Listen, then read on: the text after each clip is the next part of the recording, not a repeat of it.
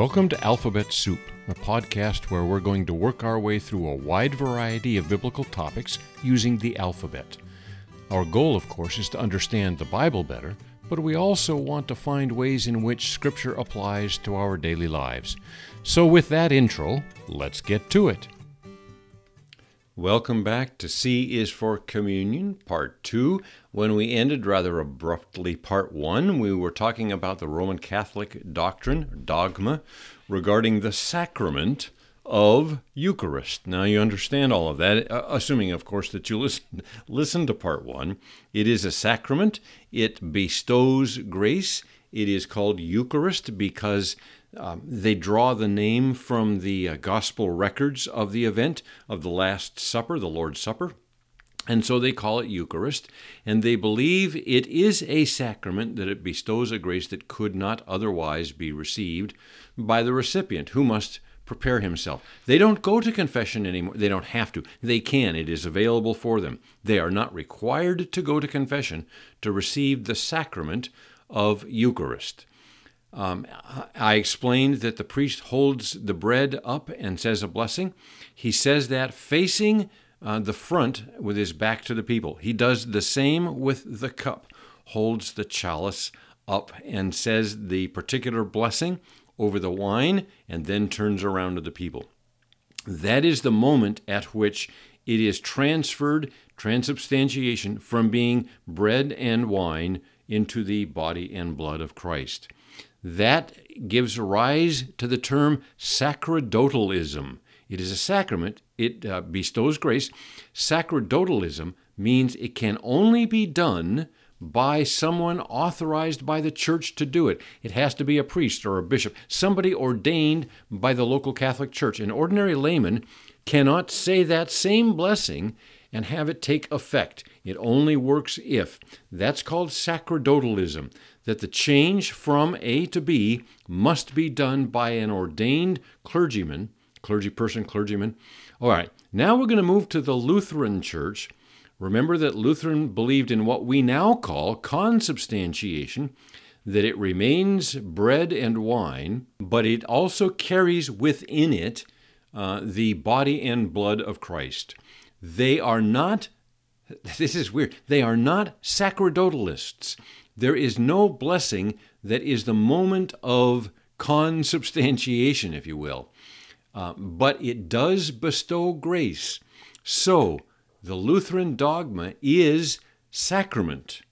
It bestows grace. It is not sacerdotal. That, it, that change does not happen at the moment of the blessing by the officially ordained and authorized uh, priest. Now we move along to Zwingli, who says it is not a means of grace. So it is not a sacrament. It is an ordinance. It is something that God has commanded that we do, ordered that we do.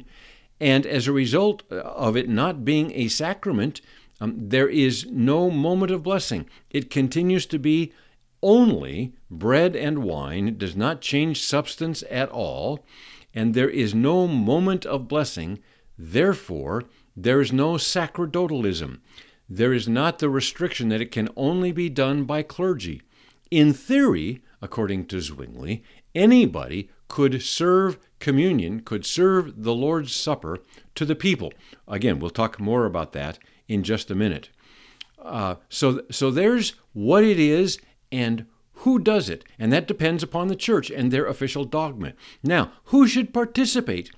And across the spectrum, everybody believes because it's so clear in Scripture that only believers should receive the Lord's Supper. Sacrament or not, only believers should receive it. Now, Paul adds in, in 1 Corinthians 11 that only those who are, quote, examined themselves and are worthy. So it's not just enough that you be a Christian, but you need to have gone through a, um, a process of self examination and realized that you are not without unrepentant sin. Uh, boy, this this we're going to have to make this uh, an alphabet topic as well. There is um, David prayed, uh, Lord, keep me from willful sins. These are things that I know are sin. I know they're sin when I do them, and I do them anyhow. They are blatant. They are fly in the face of God's righteousness and His grace. I do them anyhow. We all sin. Uh, we all at we get angry, we get upset with ourselves or with someone else or something else. We say something we should not say and recognize immediately that that is sin. And, and whether or not we go through the fairly um, specific process of repentance doesn't matter. We grieve over that and realize we should not have done it. There are other sins which are what David calls willful sins, and we do them knowing they're sins. And Paul says that before we participate in communion, in the Lord's Supper, that we should examine ourselves and recognize that we are worthy. What that says, in effect, a practical sense, is that before I take the bread and the juice, I should spend some time reflecting on my life and ask myself, now wait a minute, Buster, are you aware of sins that exist that, that frankly you are cold and oblivious to, that you are not recognizing as sin? If that's the case, you should not participate in this observance, in this ordinance. Um, again, doesn't that suggest some things about the way we do it in the local church? Uh, we'll get to that in, in just a moment. So, there are two criteria. Who should participate? They should be believers, and they should be people, they should be believers who have examined themselves, and if there is known sin in their lives, have taken it before the Lord, confessed it, uh, presented it to Christ, and received forgiveness for that. Understanding we are who we are and we will sin again, but we've, we've encountered that and dealt with that before the Lord. Okay, let's move on to some matters of practicum, how we do all of this. And, and there are several, and these are the kinds of things that we've noticed as we've visited very various churches. Um, we have very little uh, instruction in Scripture on these matters. We can only take what we're told in Scripture and extrapolate from that some guidelines, but there's no, I don't think there's room for dogma on any of these things. Let's just work through. I think you'll see what I mean. Maybe the first question, and the one that, that is most obvious, is how frequently should a local congregation, should a church do communion? Uh, do that that's a, a bad way to put it but you understand what i mean how often should they observe communion the lord's supper in uh, in their regular uh, schedule of church services? Some of the churches uh, in fact here is coincidentally and i think it is coincidentally the majority of the churches we've visited seem to do it every week at the end of every service. We visited one church that frankly uh, unimportant, but we thought was was the one that that turned out not to be. After a conversation with the pastor, we realized this is not going to work. Anyhow, they do it. Uh, I was asking Pam because it's been long enough I can't remember. We think it, it's monthly. We think it's the last Sunday of every month. The church I grew up in did it the last Sunday of every month. So some do it every Sunday at the end of every worship service. If they have multiple worship services on a Sunday morning, they have they have communion multiple times. So everybody that comes to that worship service has the opportunity to participate in communion every Sunday. Other churches do it once a month. Some churches do it quarterly. There are, um, I suppose, advantages and disadvantages for each of those options. Uh, if I can be forgiven, uh, Millard Erickson, in his book Christian Theology, which I've mentioned before, and I really like, I, I, find him readable. Some people don't. I find him readable, and, and he spurs my thinking. In his uh, long section on the Lord's Supper, on communion, he cites Freud of all things. And he says Freud said there are three levels of, of uh, data retrieval systems in the brain. The first is the conscious. That's the thing that you're aware of all the time. So, for example, I'm aware all the time of what I'm wearing because it's right in front of me. As it turns out, it's Saturday morning and I'm still in my sweats, okay? That's conscious. I'm aware it is in my conscious, conscious uh, mind that I am married. It is in my conscious mind that I am old and have arthritis. Those things are present in my thinking uh, and readily there. There are things in what he calls my preconscious. I think that's a word he made up. Those are things that are in my mind, but they need some kind of a trigger to be brought back. I talked about our wedding album, and when we get back and, and, and look at those pictures, oh, look at Rogers wearing his dress whites. He was um, just graduating from the Naval Academy. Rogers wearing his dress whites. And so now, I, I, that's not in my conscience. That's not like I'm wearing sweats, but with a, with a sufficient trigger, it is brought back to my mind. Then there is, Freud said, things that are in the subconscious. And no trigger, no effort on my part is going to remember them. It will take uh, some kind of therapy, whether that's hypnotism or psychotherapy from a professional, to call those things back up, to retrieve those memories. Now, the reason Erickson brings up the conscious, the uh, preconscious, and the unconscious is because in uh, communion, uh, remembers the sacrifice that Christ made for us. Where is it? And Erickson suggests it is in the preconscious.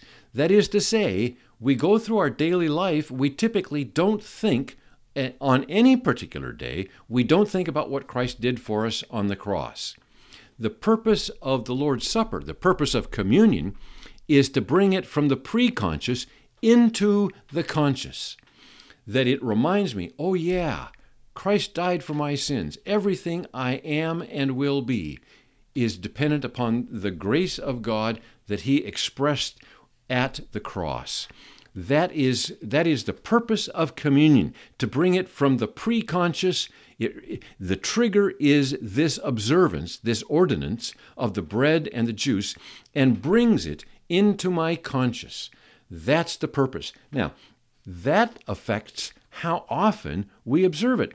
Because if I observe, if I participate in communion on a given Sunday morning and it moves into my conscious, it is human nature that it will move back into my preconscious and will need to be brought back into my conscious thinking.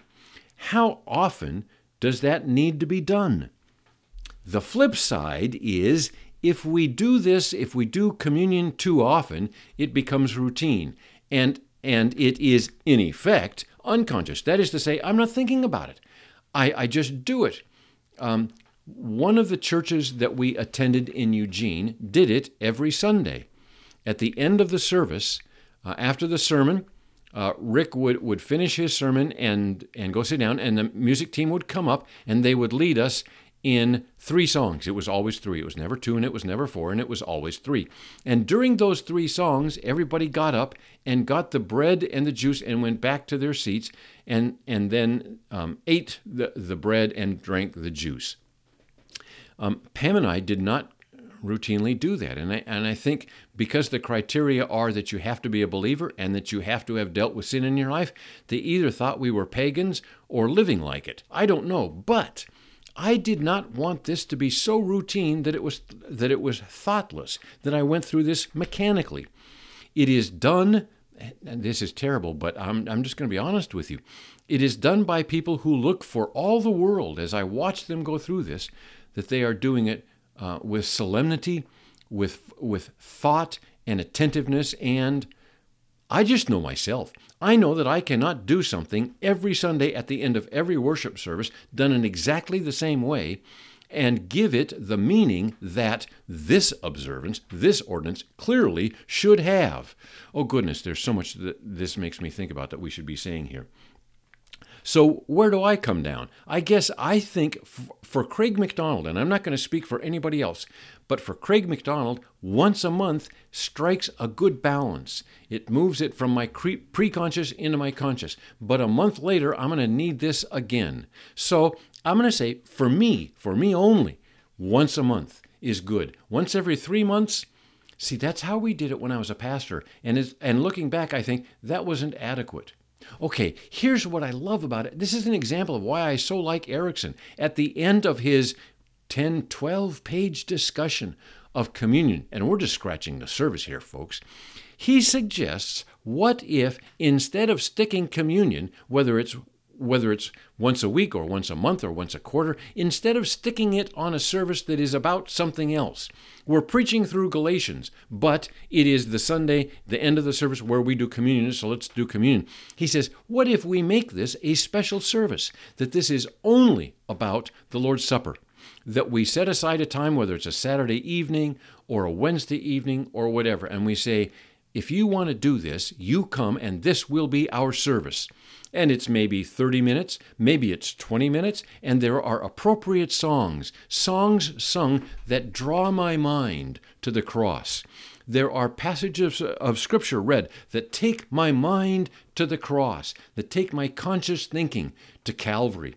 And then we observe uh, communion and we take the bread and we take uh, the juice together. I think that's a great suggestion. I don't know if practically speaking in the 21st century we can pull that off, but doesn't that elevate this ordinance to a place it should have?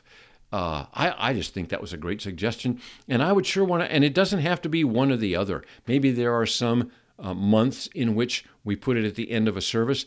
But if we do, I think it, it can't just be something that's done while we're singing a, a Christian chorus. I, I think there has to be more intentionality about this.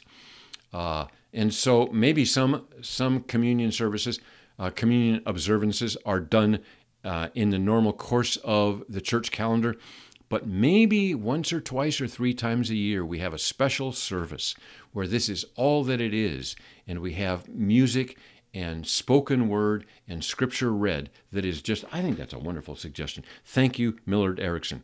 Okay, what elements? Does it have to be unleavened bread or can it be any bread?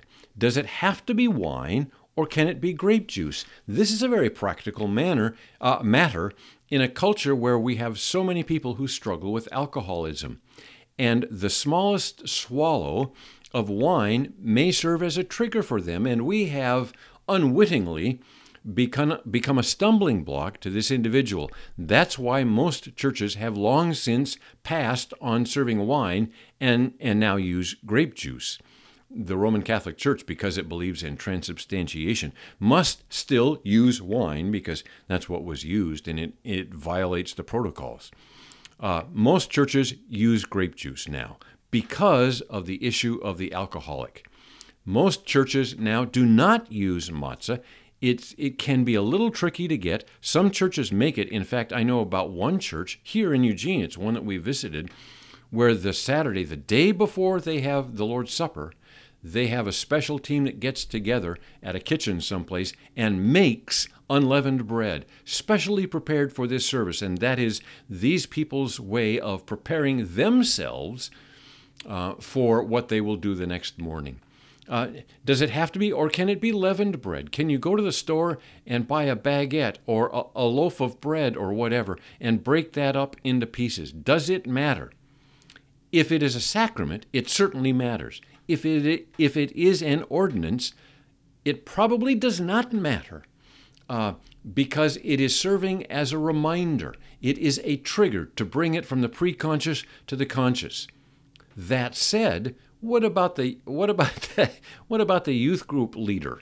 Um, and and this is this is a characterization, a stereotype of of youth pastors, but who decides that they are going to use uh, goldfish crackers and diet coke? Is that communion? And every every bone in my body says no. That it that it somehow trivializes, that it profanes, that it takes the sacred into the mundane. I don't have to be a transubstantiation guy to say, wait a minute, we've gone too far to the other extreme and we have turned the extraordinary into the low end of the ordinary. Where do I come down? I guess I think it needs to be bread. Whether or not it is leavened, I think there's some value to using unleavened bread because as a pastor who is who is leading the congregation, I can point out that he was without sin. However, if it's leavened bread, if it is some loaf that I bought at the grocery store the day before, I don't think that matters, so long as it serves its purpose. And frankly, as the one who is leading this service, it's my responsibility to lead them, um, to, to make sure that this memorial, that these elements help them move from the preconscious into the conscious and that does not depend upon it being unleavened bread. Although, if it is, as I said, I can draw attention to the sinlessness of Christ. Uh, again, who participates? Uh, scripture is clear. It should be only be believers. I think it is extremely rare, almost unheard of, that in an evangelical church the point is made that you need to be not only a believer, but you need to have dealt with uh, unrecognized and unrepentant sin in your life. I can't, I can't think that I've ever heard that. And I don't think I ever said that as a pastor, and that was a failing on my part. And if I could go back and do it again, that's one of the things I would change. And that also uh, argues against doing it every Sunday, because I can't do that kind of self examination um, in a 30 second period of time as we're moving through the instructions and uh, involvement. That's the kind of thing that needs to be published in an email to the congregation uh, the day or two days before. One of the churches we attended in Eugene did that on a communion Sunday. They did it once a quarter, as I recall. The pastor would send out an email earlier in the week saying, This Sunday we're going to, I'm sure he still does it. Uh, this Sunday we're going to observe the Lord's Supper. You should come prepared, spiritually prepared to do that. That's, uh, that's just really. Okay, um, who should, who, uh, what children should participate? How old do you have to be? I think we answer the question when we say it is something meant to draw us back to the cross and bring that forward in our minds because we are believers, because we have uh, no unrepentant sin in our lives, and so there is an age in which, at below which, a child is is mentally incapable of doing that. I think that informs. How old is that child? Are they believers? Do they have a credible testimony to their parents, to their Sunday school teacher, or whatever? See, those I think are made by a case by case basis, and I think the parent is the one who is um, prepared to make that decision. And parents then need to be taught. Boy, I watched, I have watched at many churches. Parents give this to two and three year olds. Why? Because they want to do whatever mom and dad are doing. Mom and dad, you're teaching, their some, you're teaching them something about the weight and significance of this when you do it. Um, lots of other stuff here. Uh, sacerdotalism? No, there is no requirement that clergy do it. However, because it is such a significant event in, in the life of a church, uh, in, in the health of a church, I think it should be done by church leaders. Does that mean that the serving of the elements can only? No, I don't think so. But I think the pastor, uh, the elders, whoever, I think they ought to be the ones do it, doing it because they are the shepherd who lead the sheep. So no sacerdotalism, but there's something to be said for ch- church leaders uh, doing this. Okay, we're coming down to the end of our time here. And even as I've been uh, talking over parts one and two, I've thought about more parts of this that would deserve a discussion that we should be thinking about. Unfortunately, there just isn't time. I'll give you an example. The church I grew up in, the elders who served the people. The pastor would lead that part of the service, then the elders would serve the people. How? We had trays. We had trays of bread and trays of juice. I don't know if it's it's post-COVID or not, but nobody does that anymore. I can tell you having purchased them that those trays are outrageously expensive. Now you go up and get it and then you go back and sit in your seat and you take the bread and you take the juice when you want to. I don't like that at all. At all at all. I don't like that. Stop. Don't do that again.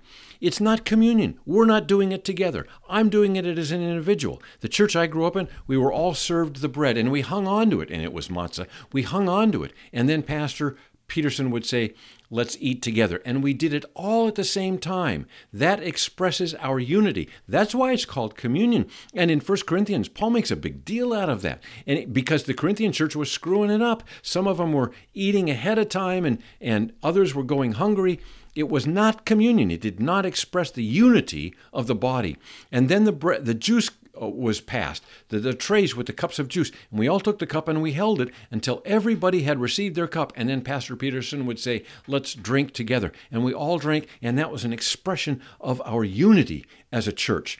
I don't like this this new trend where we all go up to a table, get it, and then either eat it as we walk back to our seats or go to our seats and then eat it. Don't like that at all. We're missing communion. Oh, I know that there's so much more, and I'm out of time.